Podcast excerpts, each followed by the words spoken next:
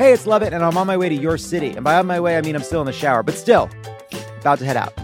Love It or Leave It live on tour is heading all over the country. We'll be in Charlotte, Asheville, Boston, Madison, Chicago, and Pittsburgh. And if we're not coming to your city this time, I'm sorry, the country is too big. Take it up with the pioneers. To learn more and get tickets, head to crooked.com slash events.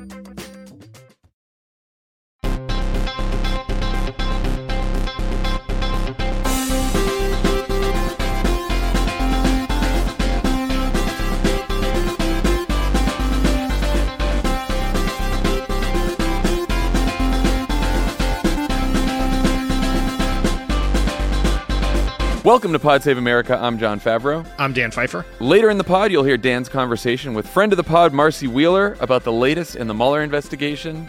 Fascinating conversation you had with Marcy, Dan. I listened in. Um, I can't wait for everyone to hear I, it. kn- I knew you. I knew you. Sometimes when we do the interviews, you like drink coffee or something in the other room. But I knew if it was Marcy with interesting information on the Mueller investigation, you would definitely listen. I follow. I follow all of Marcy's tweets. Uh, she is my entry point into the Russia investigation always. So one of one of my favorite guests.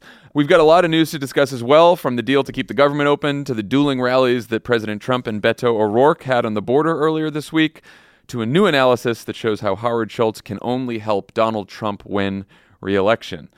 Also, check out this week's Pod Save the World, where Tommy has a really interesting, thoughtful conversation with Peter Beinart about the Ilhan Omar controversy. Really great episode. Um, also, check out crooked.com slash events for our tour schedule. We just had a great swing down south, and in April, we're headed to Boston and New Hampshire. So uh, come see us. It'll be fun. All right, let's get to the news. As we're recording this, the Senate and then the House will be voting on a budget to fund the government and avoid another shutdown. As a reminder, Trump shut down the government the first time because the Senate's budget only included $1.6 billion for fencing and border barriers, when Trump wanted $5.7 billion for a wall. So then, after a 35 day shutdown and weeks of negotiations, Trump is expected to sign a budget that includes not $5.7 billion for a wall, not even the original $1.6 billion for fencing and border barriers that he rejected, but a little less than $1.4 billion for about 55 miles of fencing on the 2,000 mile border. Art of the deal. Um, so obviously, Trump could decide last minute to veto this bill because he's a stone cold moron. But would he really have the power to stop it from passing, or would Congress at this point just override his veto? That's a great question. And just to uh, give you some breaking news, Trump just tweeted, "Reviewing the funding bill with my team at the White House!" Exclamation point. So maybe we'll find out during this podcast what he's going to do. I think he, I mean, he certainly has it within his power to say he's not going to sign it. And he could do that. And there would be members of the Freedom Caucus who would side with him. The bigot brigade at Fox News would back him. But you get this sense this time that the Republican senators are not likely to fall him over the cliff on this. And you don't, you know, I never want to, you know, it's one of our rules here at Save America that we don't put a lot of stock into the courage and independence of Republican elected officials. But it feels like there's not, a, that Trump is on a limited leash here. And it would be very hard for him to get enough Republican senators to side with him to shut the government down again for essentially no reason. Yeah, I mean, I think what the Republicans learned through the shutdown is what we all saw. They can all read polling information. They can see, you know, the protests and of you know federal officials, the uh, air traffic controllers who didn't want to show up for work because they weren't getting paid, the contractors who didn't get paid. I mean, the shutdown was a political disaster for Donald Trump and the Republican Party. Took their polling down to new levels. Um, I don't think they have the appetite for that again. I mean, we'll we'll see, but I don't. I, I I think that's why Trump seems to be reluctantly going to sign this bill. Though, as you said, he just tweeted that he's reviewing it now. He Um, also he's he's not reviewing it because reviewing it requires reading words and numbers, and neither of those are his chosen way of getting information. He Yeah, I mean, the longest thing he's read uh, in the last couple of months are, is a, a chyron on Fox News. So I guess the question now is what's next for the wall? Trump said on Wednesday, quote, the wall is very, very on its way. It's happening as we speak. You'd have to be in extremely good shape to get over this one. They would be able to climb Mount Everest a lot easier, I think. Just like unbelievable. So the White House, the White House says he's either going to take money from other agencies to fund the wall or declare a national emergency. Uh, will either of these options work? What are the sort of the drawbacks to each of these options?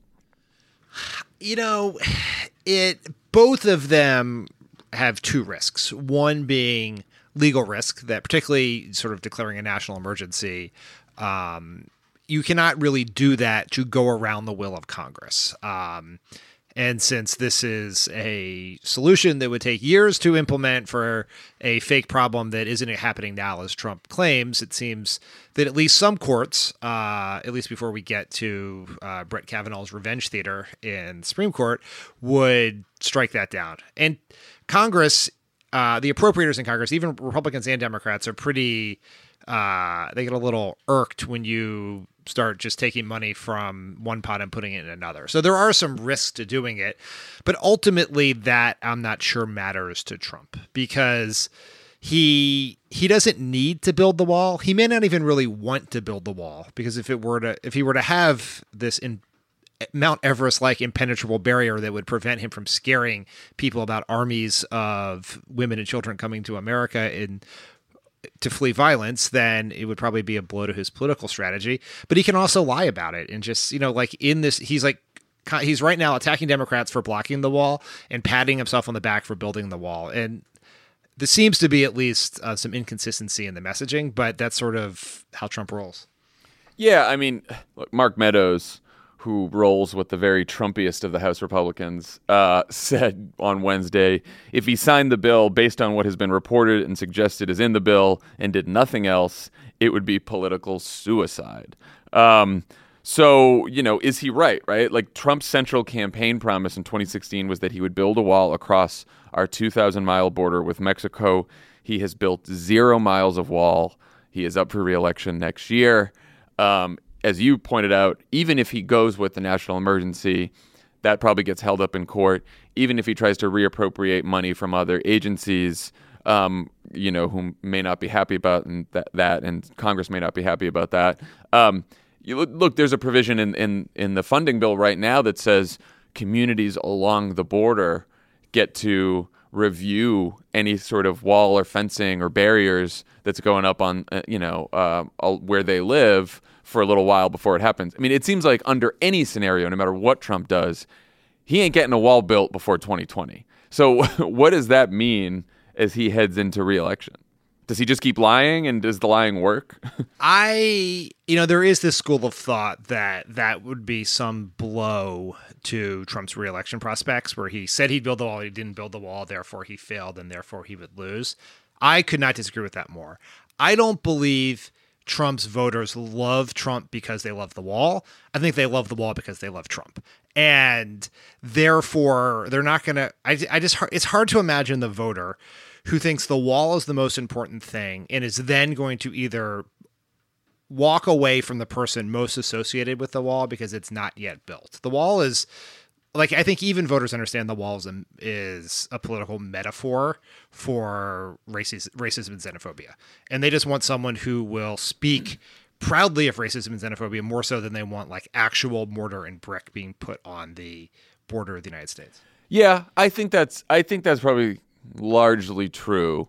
I do wonder if for uh, again these aren't like hardcore Trump fans, but sort of borderline Trump supporters, people who voted for Trump this could feed into a larger narrative about broken promises as we head into reelection or as Trump heads into reelection, which of course every president running for reelection faces. I mean, in the era of pre Trump, right, when it was just normal politics, you run for president, you make promises, you then run for president again four years later, and you're judged by whether you kept those promises or not, right? That's like simple politics.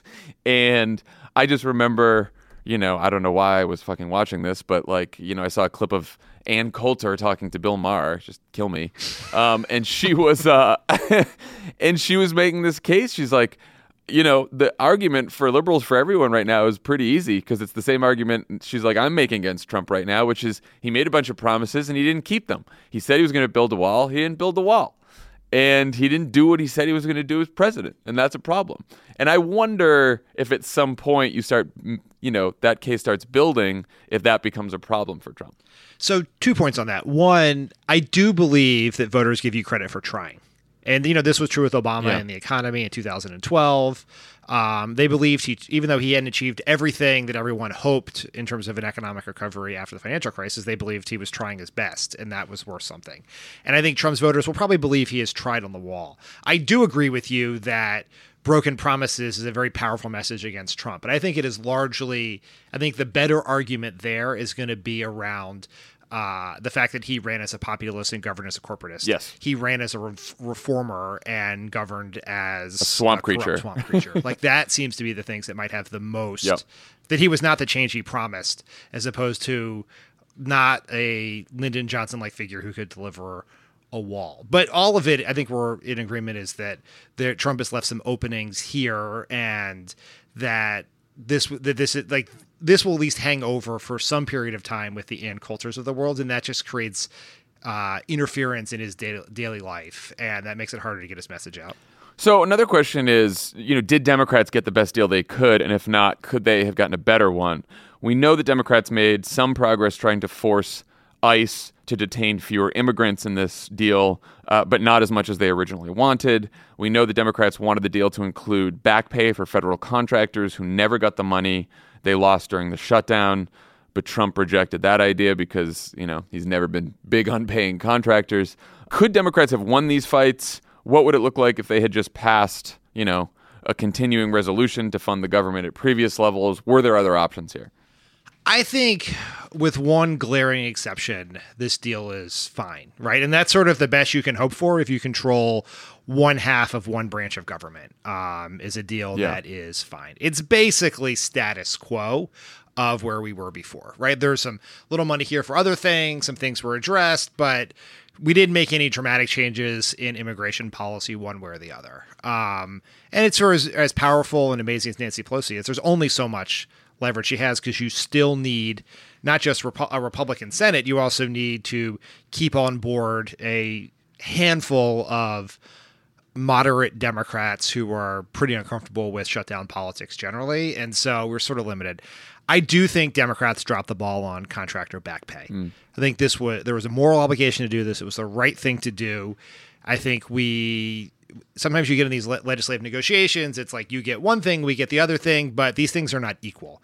And I think if we had pushed hard on this, we could have gotten the Republicans to give. Because was Trump really going to shut down the government again, or were the Republicans really going to shut down the government again over contractor back pay? Yeah. Um, it's a it's the absolutely the right thing to do. It's good policy, good politics, and I think that it we didn't fight hard enough for that, and I think that's really unfortunate because uh, these the contract in an economy where more and more people are being pushed towards contract work or or part time work or gig work. If we don't take a stand that those workers are equal to salary wor- workers in terms of what they deserve, and then it's a it's it's simply the wrong thing to do and a fundamental mistake. Yeah, I agree with that, and I'm I'm I'm I'm curious as to why they didn't push harder. I mean, I guess you know Friday is the deadline. The government gets shut down. No one wants to be the one uh, who caused another shutdown. Obviously, Democrats don't, but it's like I don't know. I mean, it it seems like it's an issue that is incredibly politically popular to pay people to pay workers who were stiffed by the government and stiffed by Trump shutdown. So I don't know why you wouldn't uh, take a bigger stand on that, but I guess Yeah, it's not an ideological issue, right? It's not like we're asking Trump to. We're not asking Republicans to do something they are theoretically uh, or they're actually supposed to be opposed to, right? If you are, because they're for pay, back pay for government workers, so it's sort of like we just let we just this was too hard, so we decided not to do it. And I, th- I just think that's a. I know these things are hard, and no one wants to shut down the government, but I think that is really unfortunate that happened um, because these people were owed money and we let them. We all collectively, not just Democrats, everyone involved in this process let them. Yeah, and by all accounts, it seems like they didn't include it in the deal because Republicans said, "Oh, Trump said he wouldn't sign this deal," you know, and it's like, well, fuck that. I mean, yeah, it's like here if you gave if this exact deal went left the Senate with contractor back pay. Trump is not vetoing it over contractor back contractor back pay. That is a, like that is an absurd uh, reason to not do this. Um, okay, well, we will see if he uh, ends up signing this deal by the time you listen to this. Maybe it'll have already passed one house, but um, stay tuned. Uh, all right, let's talk about Trump's trip to El Paso earlier this week, where he held his first rally of the 2020 campaign.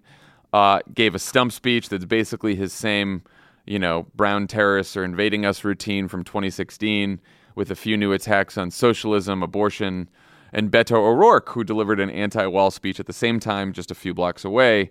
Uh, funny aside here, Trump bragged that his crowd count was 35,000 and Beto's was two to 300 though the truth was that Trump's was 10,000 and Beto's was 10 to 15,000. So he's just a little off on that crowd count.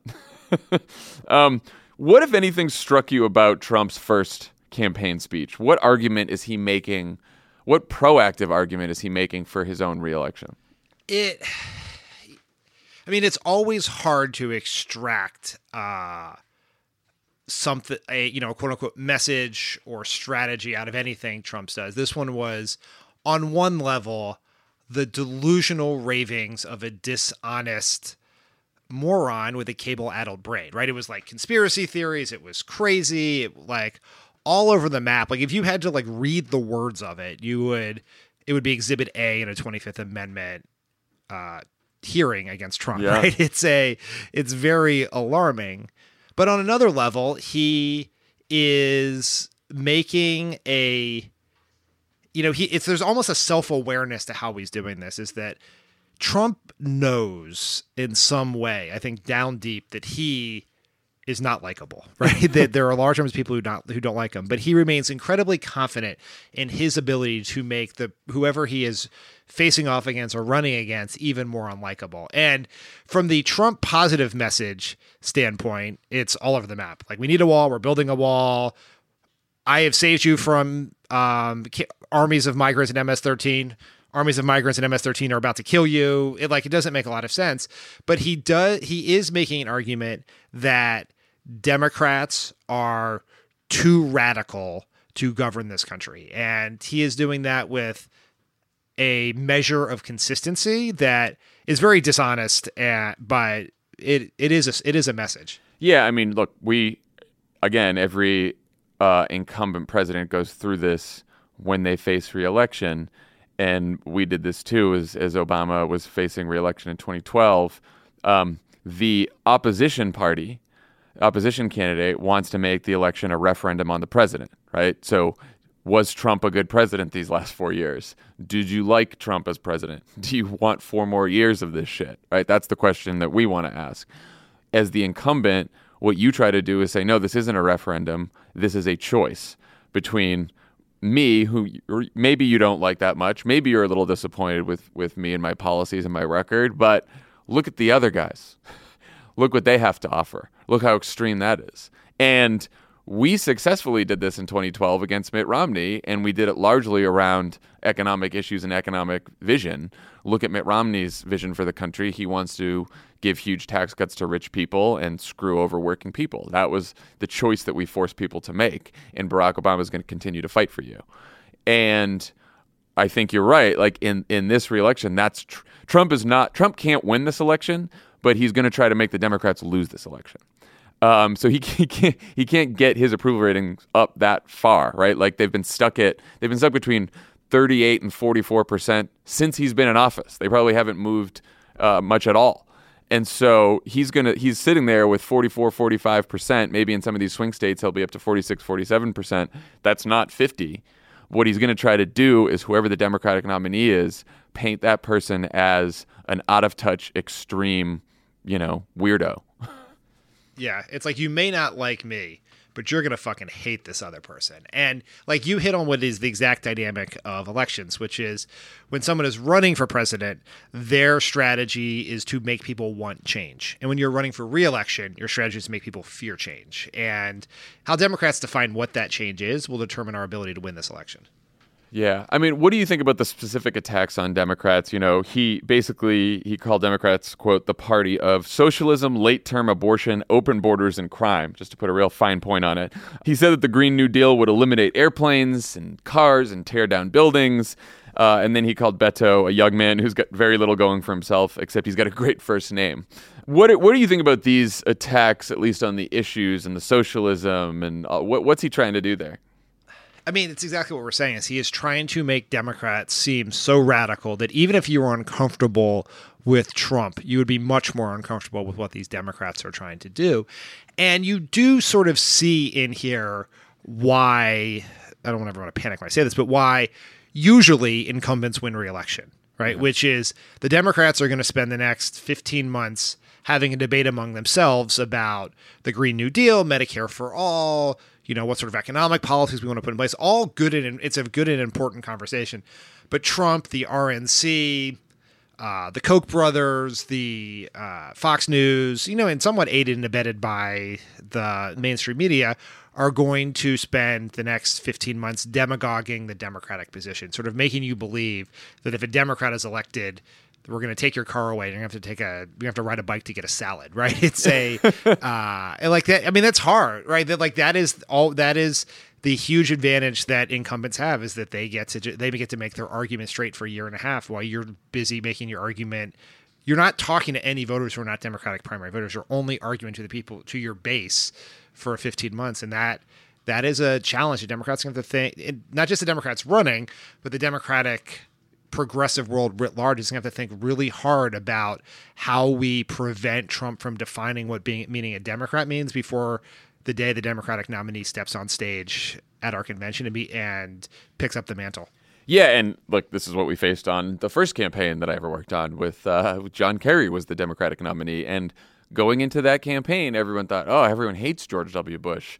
Everyone doesn't, you know, people don't like the war in Iraq. People, th- you know, and they thought that you know, it was going to be easier to prosecute this case against George W. Bush, and yet he was able to define John Kerry before John Kerry was able to define himself with tons of money and the Swift boat ads and all this other stuff as this sort of out of touch, aloof weirdo. Um, and uh, it was effective enough to secure George W. Bush with another term. And I think, you know, it is it is not going to be easy.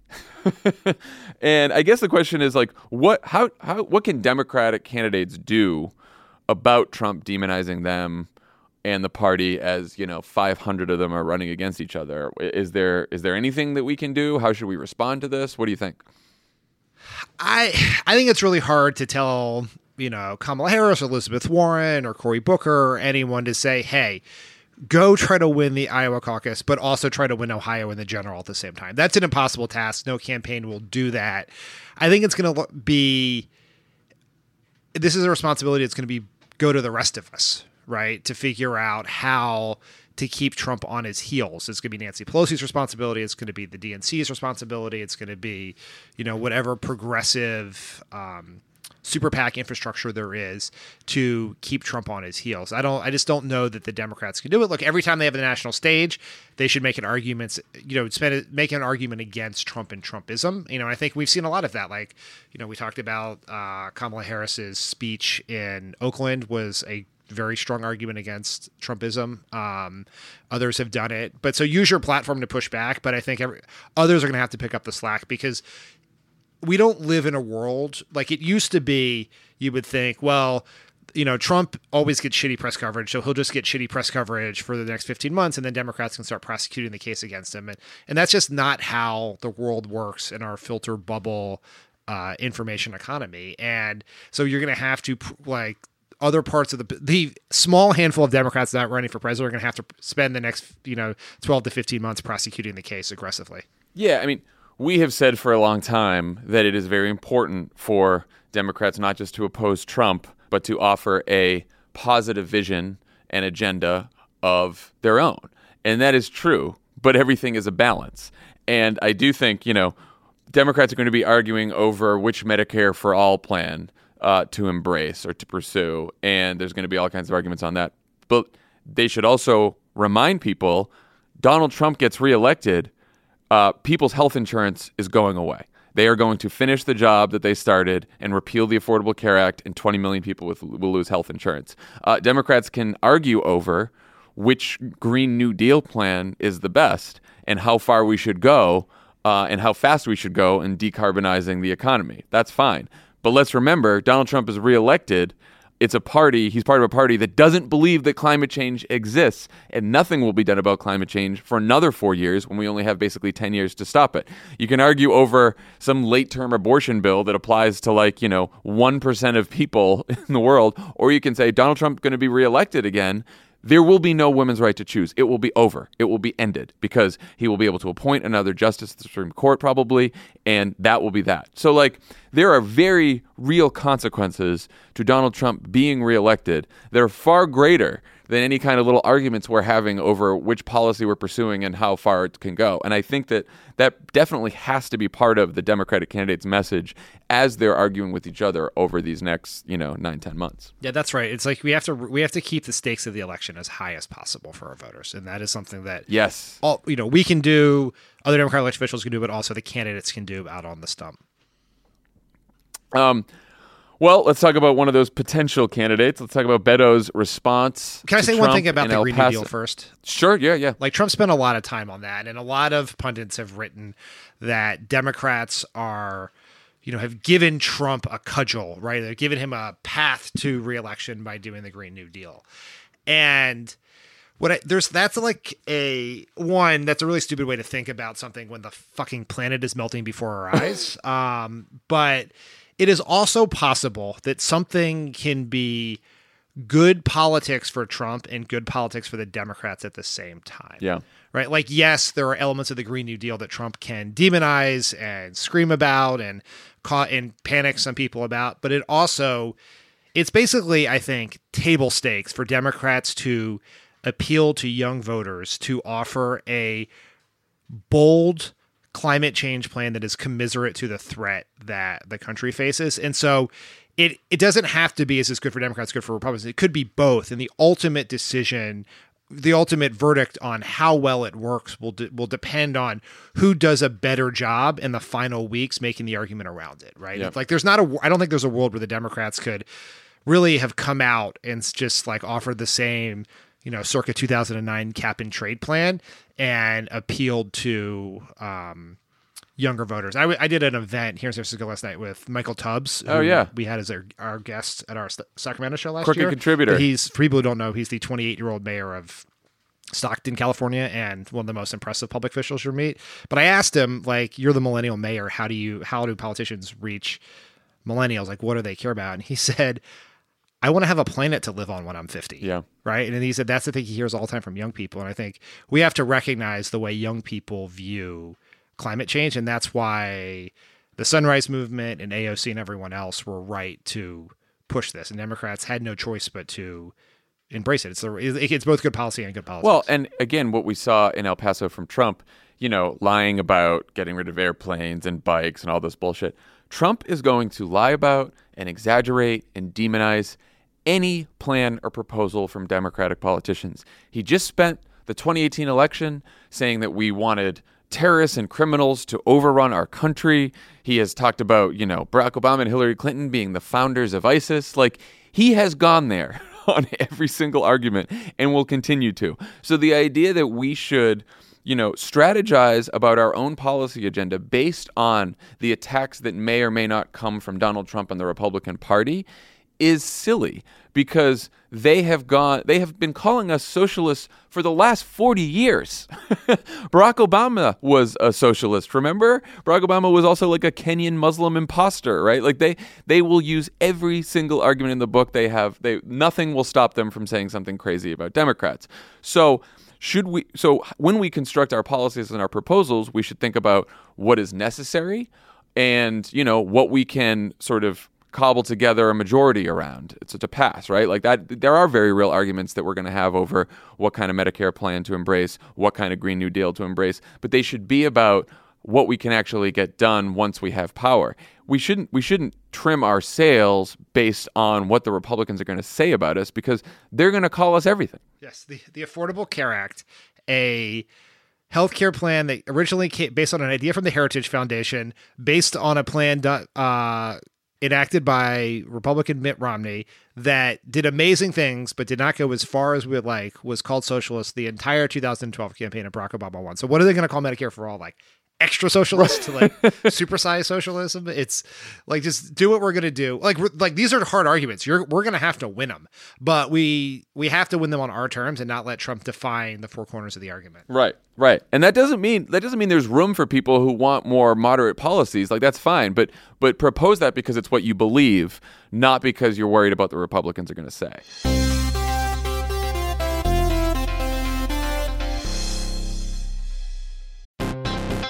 Are you like me and tracking the polls obsessively this election year? Well, Dan Pfeiffer's right there with you, and he's taking them seriously, but not literally. Take an average of the polls. Don't forget about any one poll. And the thing that we try to tell everyone in every episode of this podcast is a poll that has Biden up to and a poll that has Biden down to. They all tell you the exact same thing, which is this is a very, very close race. The goal of this podcast is to help people understand polling and freak out about it just a little bit less. Explore the latest polls, what they actually mean, and whether or not it's time to hit the panic button. Tune into Polar Coaster with Dan Pfeiffer, Crooked's latest subscriber exclusive show. To get access, subscribe to our Friends of the Pod community only at crooked.com slash friends.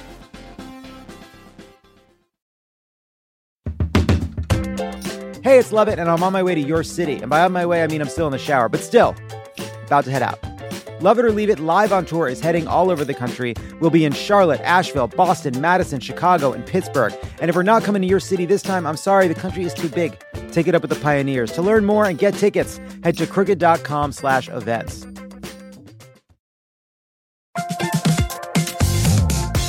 Guys, it's been a rough year. It's going to get rougher, and you deserve a little treat for not going insane yet. You could head to the local tiki bar and tell the bartender, do your worst.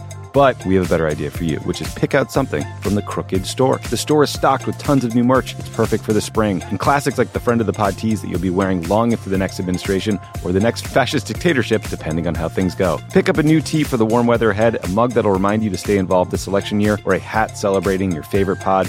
Go to crooked.com slash store to shop.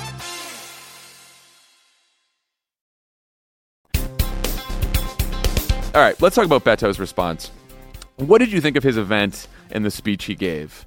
And what hints uh, does it give about, you know, the kind of presidential candidate he might be if he uh, finally chooses to enter the race? Well, it was just generally interesting to see because, you know, the last time all of us, the political world, saw Beto was basically the night before the election and his last big rally, very emotional rally in El Paso. And yeah. like in that, we had spent, you know, more than a year seeing him have these, you know, very powerful rhetorical moments, these large crowds, this excitement around his candidacy. And then it's been dark for a long time. Like he's just been sort of off the stage. He's been driving around, posting on Medium. That's received mixed responses, to say the least, from at least the political world. And just in a world in which everything happens so fast, he just he's been absent, right? Like you just haven't seen him. And so to like that event was a reminder why he caught the you know a good portion of the political world's imagination. Um, maybe actually more than the political world. You know he he became you know he became a national figure in a in a long shot ish Senate race. And that was a reminder of what that is. Like what that means for him as a presidential candidate is an open question. He showed some of the strengths that we think he would bring to, we've talked about before, he would bring to presidential campaign in the sense that, you know, the only successful Democratic campaigns match enthusiasm and organization. And he certainly yeah. has the ability to get a crowd. And that at least gives you the chance to make an argument in front of people, which means you have a chance to win Iowa. And that's sort of the whole thing. So I think the challenge for him is he's going to have to make an argument for why him, not the others, right? I think that's sort of going to be coming incumbent on these candidates to explain what they uniquely bring to the field and ex- but you have to be almost explicit, not attack the other person, but what is the thing that the field is lacking that you offer? And I think that that is going to be a challenge for everyone who is either running or thinking, or the 7,000 people who are thinking of getting in, whether it's Biden or Bernie or Beto or Stacey Abrams or all the others, is why you? Right? Like, why are you Yeah. better than the others, right? It can't just be we're all equal and we'll just let the voters decide. You have to make an argument for why you are a better vehicle for winning this election and bringing the progressive, implementing the progressive policies that we care about. you know, it's interesting. I think pundits and, you know, DC folks always tend to underestimate the power of enthusiasm, which is often measured by very large crowds and um, very large sort of grassroots fundraising. And they always do this because, and you look, they did this to us, to Obama. Uh, we did this in 2016 with Trump's crowds. And Um, with Bernie's, to be honest. and with Bernie's. That's right. And you know, and I think people did it with with Beto too. And a crowd. Look, you know, one of the reason that Kamala Harris is you know at the top of the field right now is because in her announcement, suddenly twenty thousand people showed up in Oakland.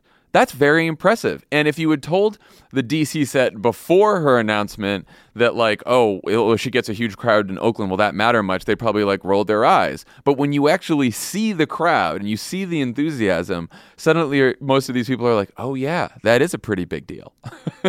and like the fact that, that Beto was able to get you know, and the people of El Paso and the organizers in El Paso because they helped organize that crowd as well. But the fact that that crowd was able to assemble 10 to 15,000 people in just a few days' notice to sort of act as a counter rally to Donald Trump, to the president coming to El Paso, is very significant, I think. And, you know, as you said, talking about like the why, right, which I think the longer you're sort of decide, still deciding whether to get into the presidential race, like Beto is, like Bernie is, like Joe Biden is, um, it becomes an even greater challenge to look at the field that we have and say, okay, what's missing from that field that I bring? And I think Beto's argument would probably be, uh, at least you saw a hint of this during that rally, which is, you know, he really focused on sort of like a revival of democracy and civic participation itself, right? Like that the only way that we're going to not just beat Donald Trump, but sort of restore the America that we want to be is for people to show up at events like this, to be active, to be active, you know, to, to participate in our democracy again. And that's sort of what his campaign was about. So you can start to sort of see what his message might be. And I also thought it was interesting with his rally that, you know, we've been talking about how a Democrat handles Donald Trump. And we've said, you know, well, you don't want to respond to everything that Donald Trump does and always be like, you know, he he says something offensive and then you're forced to respond and then you're going down the path with Donald Trump and that doesn't really help. And then but I think there's there's something between that and sort of doing your own thing apart from Donald Trump when you know that the media attention is always going to be on Donald Trump. And Beto's rally sort of found that middle ground uh, in El Paso because it was it was a response, but it wasn't a response directly to Donald Trump. It was a response to the country, and it was bigger and hopeful and positive. But he was still able to get that split screen by making sure that you know when Donald Trump had a rally, he had a counter rally, and I think that's an interesting option for all the Democratic candidates that when Trump is holding an event, Trump is talking about something, you talk about that thing also, but you sort of show why you're different than Donald Trump as opposed to just going back and forth and tit for tat with him. Yeah, that's right. It, it you know, I thought it was you know was really interesting, and as you sort of look at the field, there you know as big as it is and as big as it could be, there are lots of candidates with lots of different strengths and you know weaknesses, and you know I do think one of the things that Beto would bring to the field, and something that I you know from the candidates I've seen thus far that I think Kamala Harris. Pete Buttigieg and um, you know potential candidate Stacey Abrams bring is just a very uh, like a good way of handling Trump, right? Like not getting overly Yeah. rattled by him, but making a broader argument against. It's easy to argue against the man Trump, right? He is a walking set of flaws and crimes. But there is also you have to argue about what Trump represents Yeah. because that's the true danger of the country. I think Beto did that a lot in his campaign. He did that the other night. I thought that was a theme of, of Kamala Harris's speech, of Stacey, Stacey Abrams' response. I've seen, you know, Pete Buttigieg's Elizabeth Warren. interviews. Uh, you know discuss, talk about it from the perspective of of a millennial and a person who served in the military. But like that to me is it like you could get out if you every American people are not stupid. They know that Trump is a massively flawed individual. They know that he lies. They know that he has probably been involved in all kinds of criminal, at least crime adjacent activities over the years. They know he's absurd. They know he's chaotic. They know he sends terrible tweets. Like we, like everyone gets that. And people voted for him despite that, right? But there is a broader danger to what he represents and how it is diverges from the tradition of how we think of ourselves as America. That that is the true like that I think is what will, the people who can make that argument that will separate that will be the separation between the the best candidates to run against Trump and the rest of the field. Yeah. Uh, all right, let's talk about less pleasant 2020 news. Uh, on Tuesday night, CNN hosted a town hall in Texas with former Starbucks CEO Howard Schultz, the billionaire who's deciding whether to run for president. Why should we care about this? Uh, I see a lot of people on Twitter. Why are we giving so much attention to him? Why are we talking about him? Why are Democrats so upset? So here's why. Uh, we've learned through a new analysis uh, provided to Crooked Media that the only person Schultz's candidacy could help become president is Donald Trump. This was an analysis by Katie Connolly and Joel Benenson of the Benenson Strategy Group. Uh, as some of you know, Joel is a friend of the pod who was Obama's chief pollster from 2008 on.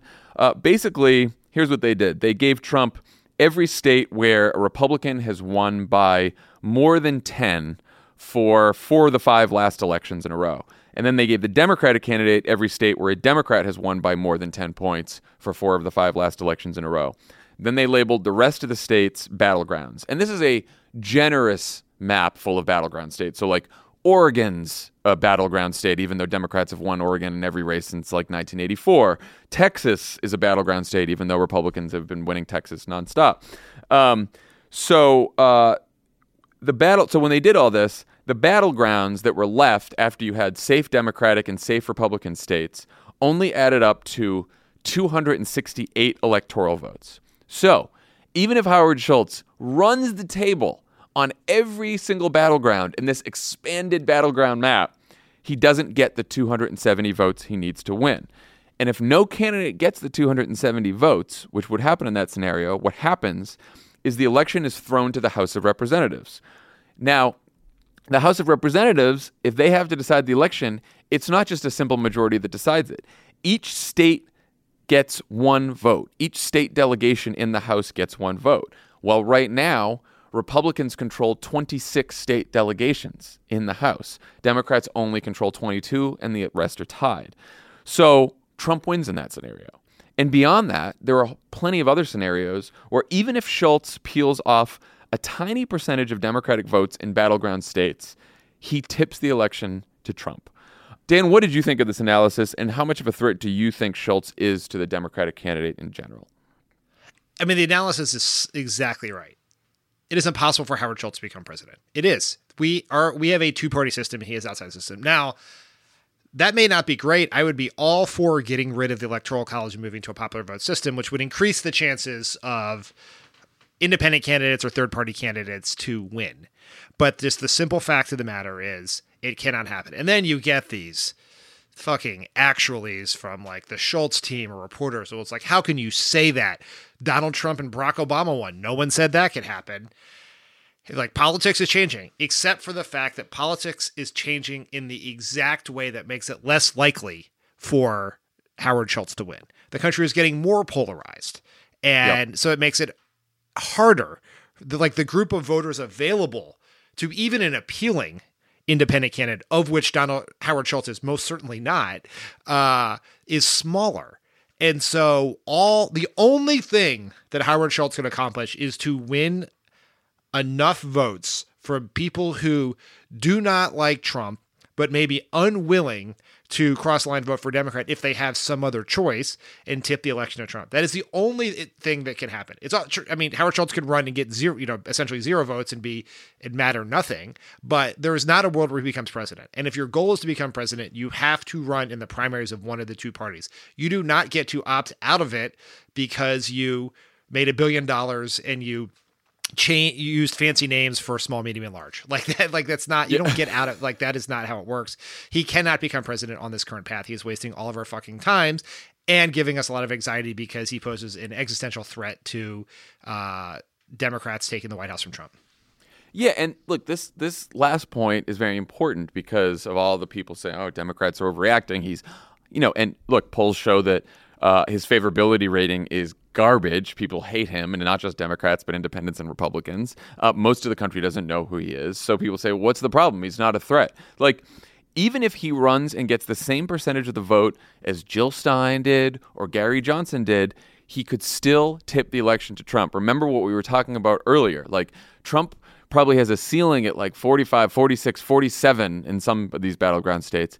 And um, Trump is not trying to get to 50. He knows he probably can't get to 50. He's going to try to do what he did to Hillary Clinton in 2016, which is try to destroy the Democratic candidate and push some voters, just a tiny, all he needs is a tiny percentage of voters to be pushed away from the Democratic candidate towards one of these third party candidates, whether it's Howard Schultz or Jill Stein or Gary Johnson or someone else, and he can win those states. And look, people in the Clinton campaign will tell you that when they polled Trump versus Hillary in a lot of these battleground states in a two way race, Hillary Clinton was consistently winning all through the fall, even in some of these states that Trump ended up winning, like Wisconsin, Michigan, and Pennsylvania. But when you switched it to a four way poll, when it was Trump and Hillary and Gary Johnson and Jill Stein, she was losing ground. And she was losing ground in the very battleground states that she ended up losing. This is very serious. The man has a billion dollars at his disposal here. And the, this whole idea, too, like, oh, if we don't talk about him, you know, he won't get attention. Why are we talking about him? Why is the media giving him attention? If the media gave him zero attention, if we gave him zero attention, he's worth a billion dollars. He is going to run, start running ads in the next couple months. That is his team's plan. They've said that. He's going to start running ads. He's going to start buying his own media, and he's going to start, you know, it, it's a real threat to the Democratic nominee. It is a very real threat. And even if he is not, even if he decides ultimately to not run for president, he is ta- he has this moment in time where based on this purported potential presidential campaign he has a media platform and he's using that media platform every single day to do Donald Trump's bidding for him. He is seeking to radicalize Democrats on core issues, saying that Medicare for all is un-American, that the t- plans Green New to Deal's tax the immoral. wealthy are ridiculous or un-American, and even in this town hall, basically using NRA talking points that Democrats want to take, far left Democrats want to take away everyone's guns right? Like he both sides both. I don't even Yeah. know how you say that word, but you know what I'm saying. Uh, guns days from the one year anniversary of Parkland. It is it is cynical and gross, and it is stupid. And maybe the right strategic thing to do is to not send angry tweets about Howard Schultz or to rant about it on this podcast, but. That is a level of self control I currently do not have because everything about this effort is infuriating because it is a di- like it is politically dangerous. It is just incredibly cynical. The amount of arrogance is astounding, and it just the absolute how bad he is at something as important as running for president infuriates me. Like if you're going to do a town hall for one hour and take questions with journalists, have some fucking positions. Have an answer to the question of what would happen to your Starbucks stock where you become president. Have an answer about what you would do on day one. Have an answer about whether you release your tax returns. Do have answers to questions. Do like a modicum of fucking prep and Q and A beforehand. It's like it like this is a serious thing and he he may be a serious business person who did a very very good job running Starbucks and Starbucks did a lot of very good things including making the egg bites Tommy but he is not I think those a are gross. I can't believe candidate. I can't believe the response Tommy got on Twitter for shitting on those egg bites. Those things are fucking disgusting. They are not disgusting But here's the point. I, I I'm glad you brought this up. People can have independent opinions of food. Like Tommy doesn't have to like the egg bites. I can like the egg bites. And for all you people on Twitter, there's no right or wrong answer to that. Like that is your opinion. It's like people were mad at me for liking them. They were furious at Tommy for sti for opposing such an easy low carb breakfast on the go. Like you have a choice. You can like like it's like there's no right answer to the egg bites. Like I like him, Tommy doesn't like him. We both have that right. I don't make him eat him. He doesn't stop me from eating him. Like the rest of you people need to like just Like it's not like I even got like direct messages from people who were like, "Way to fight on the egg bites, Dan! Don't let Tommy cow you." it's like, who cares? know, like it- we all have our breakfasts. Like that's just how it It's is. not like uh, it's not like liking Elliott Abrams, you know. We're not going to get into that. Well, yeah, there on some things there is a right and wrong answer, but food choices, music Yeah. choices, which TV shows you like, like that's your opinion. You're welcome to it. It's like eat what you enjoy, watch what you enjoy, read what you enjoy. Don't spend time yelling at people for enjoying different things. It's a I am a- in I a am a- national crisis. This is not a good use of energy. As we know, I am a very big fan of Dunkin' Donuts, specifically the Dunkin' Donuts coffee, which some people think is, you know, just gross sugar water. I want it. I want more of it. Give it to me all the time. That's what I love. Um, but anyway, back to back to Howard Schultz. back to back to the the coffee man who's trying to ruin our democracy. I just look if Howard Schultz ends up running and gets on the ballots, then maybe it's time to stop talking about him and not give him attention. Right now, our goal should be to try to persuade him that running is a very bad idea and that he will have no support to do so. And persuading him and persuading his advisors. And I know that a lot of people had tweeted us, yes, we did work with Bill Burton, and Bill knows exactly how we feel about this and has not been persuaded as of yet. But um, we we should be all of us right now trying to persuade these people not to undertake this candidacy, which could only elect Donald Trump and could not elect Howard Schultz and could only hurt the Democratic nominee. It is it is serious. And um, and I don't think it's an overreaction at all because, like I said, you know, no one knew about fucking Gary Johnson didn't get any attention in the last race or very little. Jill Stein didn't get much attention, but in critical states, they helped swing the election away from Hillary Clinton. It happens. It happens. So This this is not a prediction, but the most likely scenario is that Michigan, Pennsylvania, Ohio, Florida are decided by a point. Like that is the difference. Like the last Yeah. election was decided by eighty thousand voters over three states. It is like it'll be it is likely to be that close again. That is just how elections operate in this uh, polarized world. And so every little thing matters. And if Howard Schultz polls at one percent in Wisconsin, he could be the reason that Donald Trump gets elected. This is not about whether he Right. can get fifteen percent or twenty percent or thirty percent. It's about whether he can get one percent. And that's how much these things matter. good times. Okay, when we come back, we will have Dan's conversation with independent journalist Marcy Wheeler.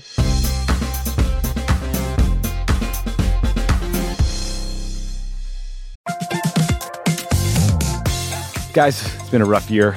Going to get rougher, and you deserve a little treat for not going insane yet. You could head to the local tiki bar and tell the bartender, do your worst. But we have a better idea for you, which is pick out something from the Crooked Store. The store is stocked with tons of new merch. It's perfect for the spring. And classics like the friend of the pod tees that you'll be wearing long into the next administration or the next fascist dictatorship, depending on how things go. Pick up a new tee for the warm weather ahead, a mug that'll remind you to stay involved this election year, or a hat celebrating your favorite pod. Go to crooked.com slash store to shop.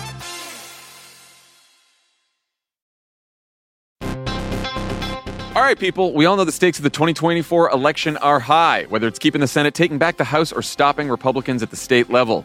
If you're ready to make a real difference, sign up for Vote Save America's 2024 volunteer program. And just to make it interesting, we're pitting you against each other. Vote Save America will sort you onto a team, east or west, and you'll compete with a community of other volunteers to maximize your impact on the ground with opportunities tailored to you and the causes you care about. The team with the highest volunteering stats could secure the biggest prize of all, the continuation of American democracy. Head to votesaveamerica.com slash 2024 now and get ready to organize or else. This message has been paid for by Vote Save America. You can learn more at votesaveamerica.com, and this ad has not been authorized by any candidate or candidates committee.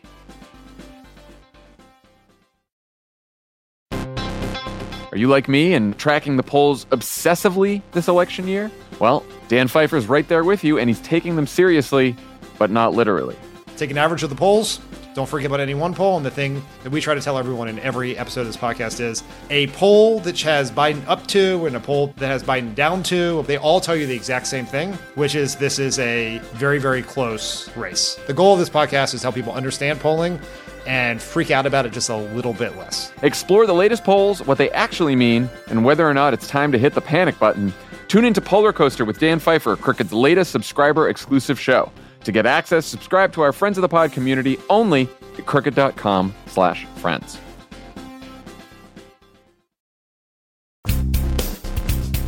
We are so excited to be joined once again by Marcy Wheeler, who is a journalist who covers national security and civil liberties.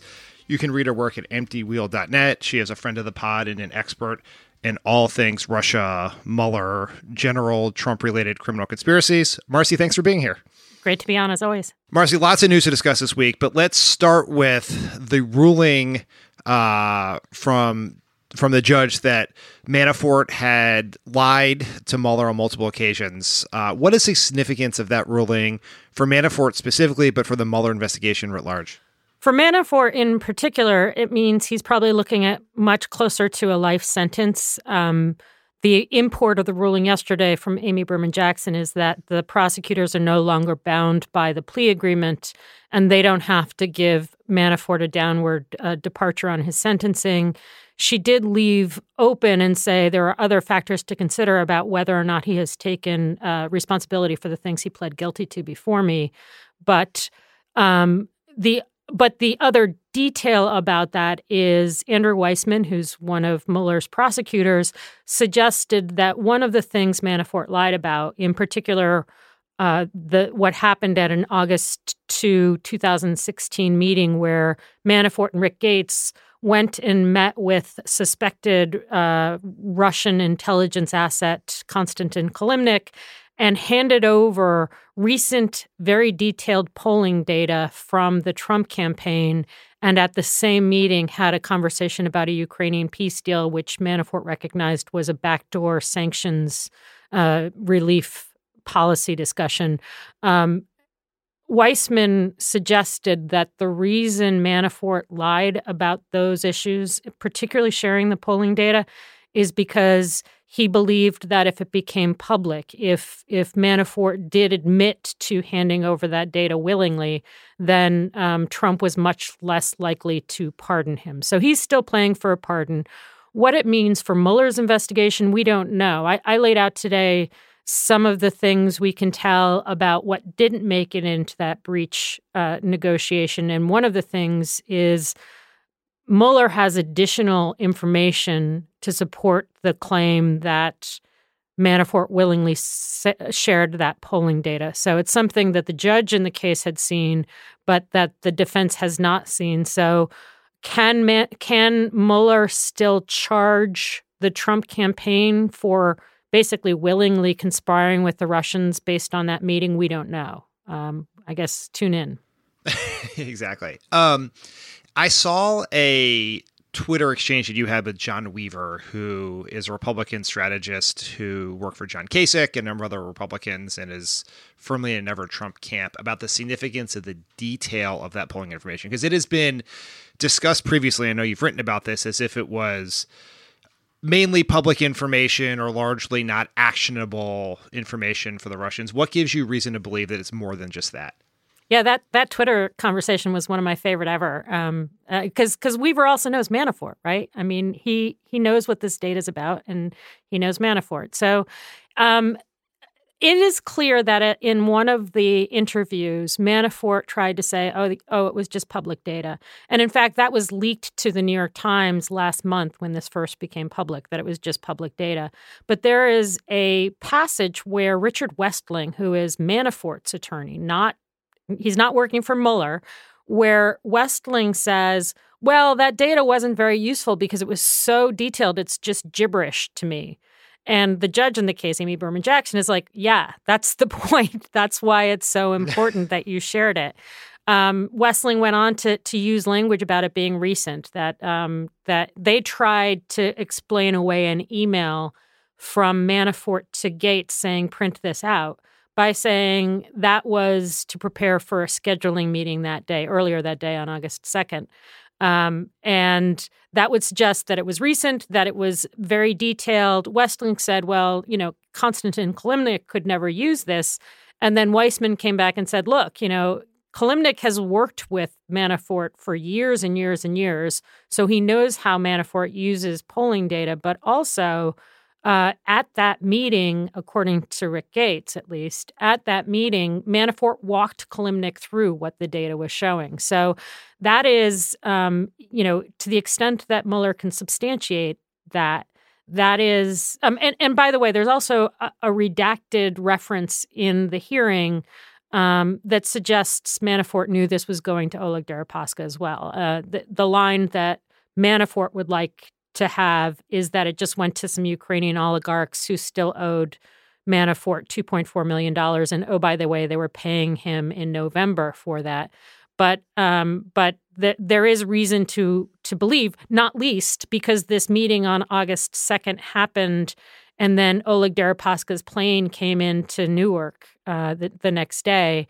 So there's really good reason to believe this meeting was significantly about Oleg Deripaska, whom Manafort was in discussions with Kilimnik about so he could get, quote, get whole on a $20 million debt that he owed to Deripaska. Those are the things that Weissmann suggests made sharing this data for Manafort a win win. So, in other words, even if it didn't help Trump, then he was going to get money from his Ukrainian and Russian paymasters. And so he was willing to do it regardless of, of the campaign considerations. But um, but uh, it it's damning, as as John Weaver said, and I think he's right. This is Manafort giving Konstantin Kilimnik the crown jewels and giving him the crown jewels right before the Russians started doing some really detailed targeting on their social media campaign.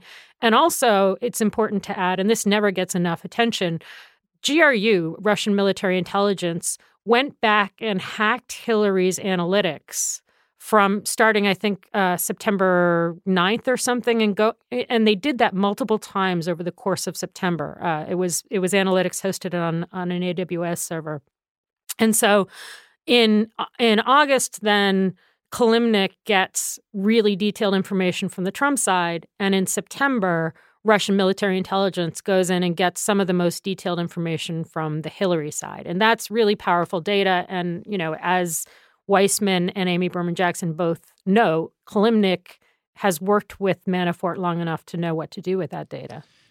And you mentioned that Manafort is still making a pardon play potentially. Is like does he have does he have reason to believe that he should get a pardon? It just, it seems to me just like you look at this that you know Manafort has the choice to either spend some of his life in jail or all of his life in jail, and to hinge that you know that decision on Donald Trump's willingness to do something seems risky. Is there any other reason that Manafort would not want to do this? Is there a fear of the Russians in here, or it just seems like a strange rationale to somewhat obviously put yourself in jail for the rest of your life?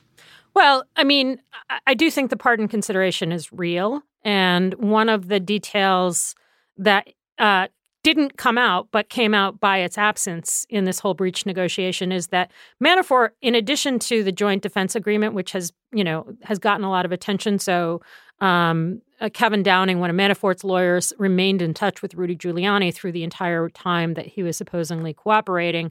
Um, Manafort was also in touch with the White House, and Mueller, very interestingly, did not show their hand on that on those communications. So there's this point where Weissmann is saying, or sorry, where Greg Andres is saying, um, yeah, we think he lied and was telling the White House uh, what questions he was being asked but they were not relying on just the conversations that went through the lawyer. So, in other words, Manafort continued to talk to people in the White House about the investigation, uh, and, and that would go to the obstruction question, right? Right. Um, but but going back to does he fear the Russians?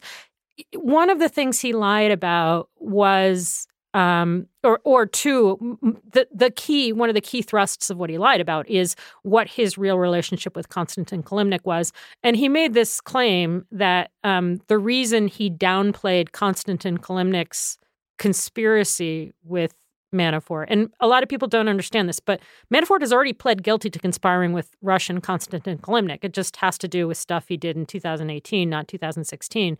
But in any case, when he when Manafort pled guilty to conspiring with Kilimnik, Kilimnik apparently said, I don't think I really was witness tampering with you. And Manafort suggested that, and this is not very credible, I think, but Manafort suggested that Kilimnik was worried about the safety of his own family. So it's possible that the Russians are pressuring Kilimnik and Manafort to try and downplay this because otherwise their investment in helping Trump get elected uh, will will be ruined, right? Right. Um, but I think there, as as Weissmann said, it's a win win for him. I mean, I think Manafort's got a lot of issues going on. He's broke. He's got the Russians bearing down on him, Oleg Deripaska asking for his $20 million back. He needs to have a win with Trump to get out of that hole. Um, that's a desperate situation. And so it's not surprising he did what he did back in August 2016. Um, but it does appear that the record supports that he did do it. And switching topics for a second here, Andrew McCabe uh, has a 60 Minutes interview coming out this weekend, where the first, uh, which is related to a book he has coming out as, as well, I believe.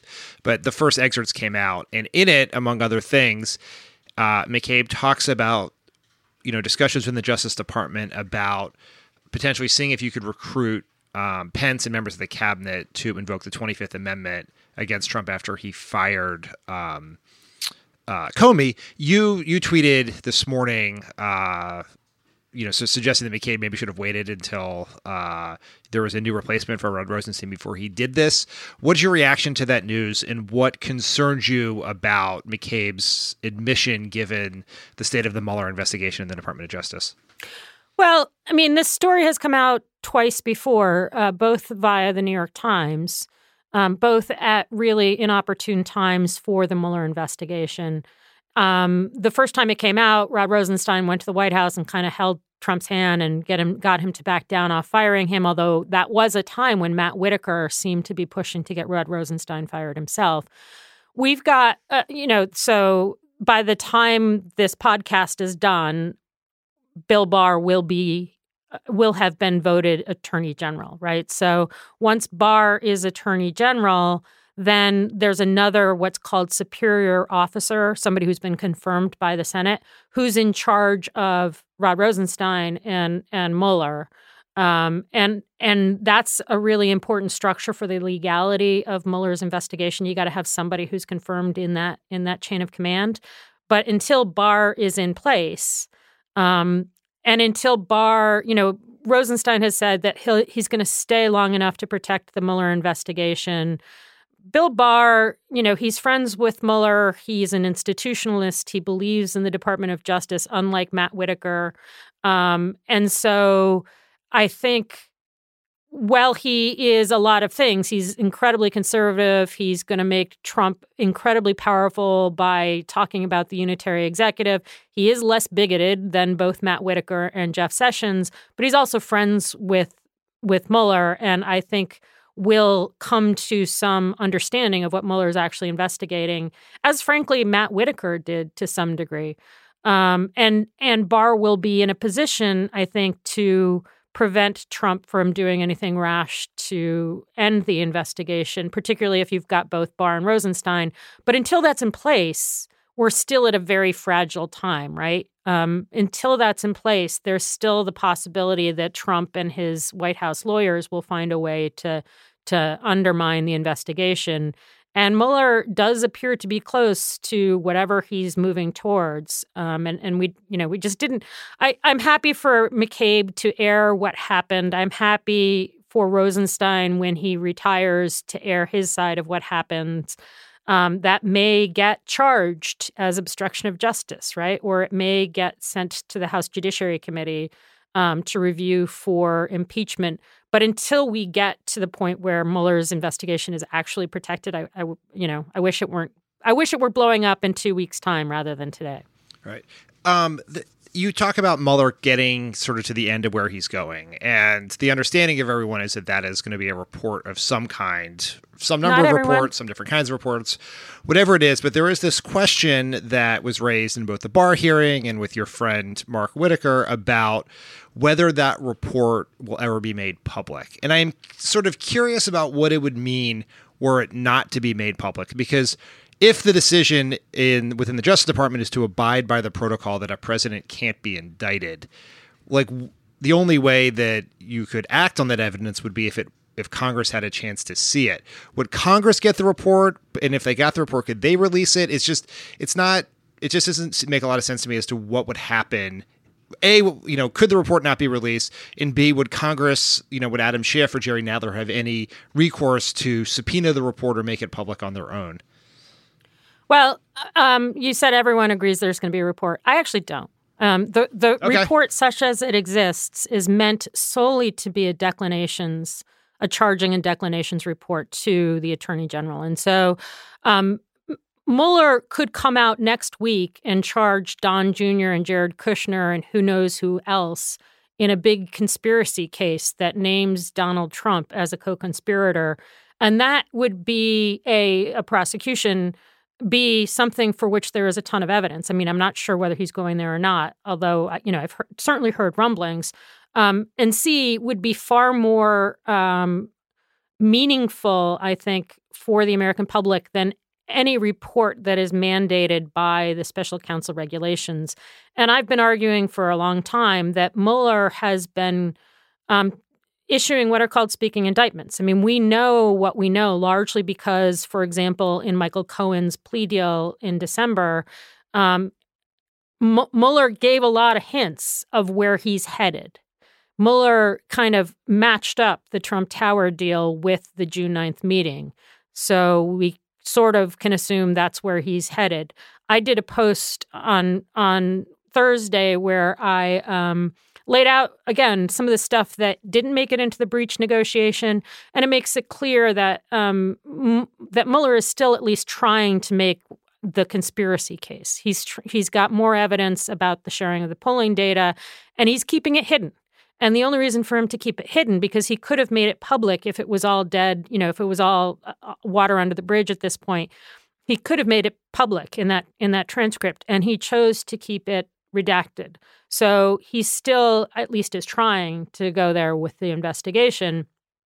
Um so a I think that there we should not rule out another big, the big speaking indictment, which would be a conspiracy case involving probably a quid pro quo um, with towers for sanctions relief and help in the election. Um, but it's not yet clear whether Mueller can get there. The other thing is, you asked whether Congress can get the report.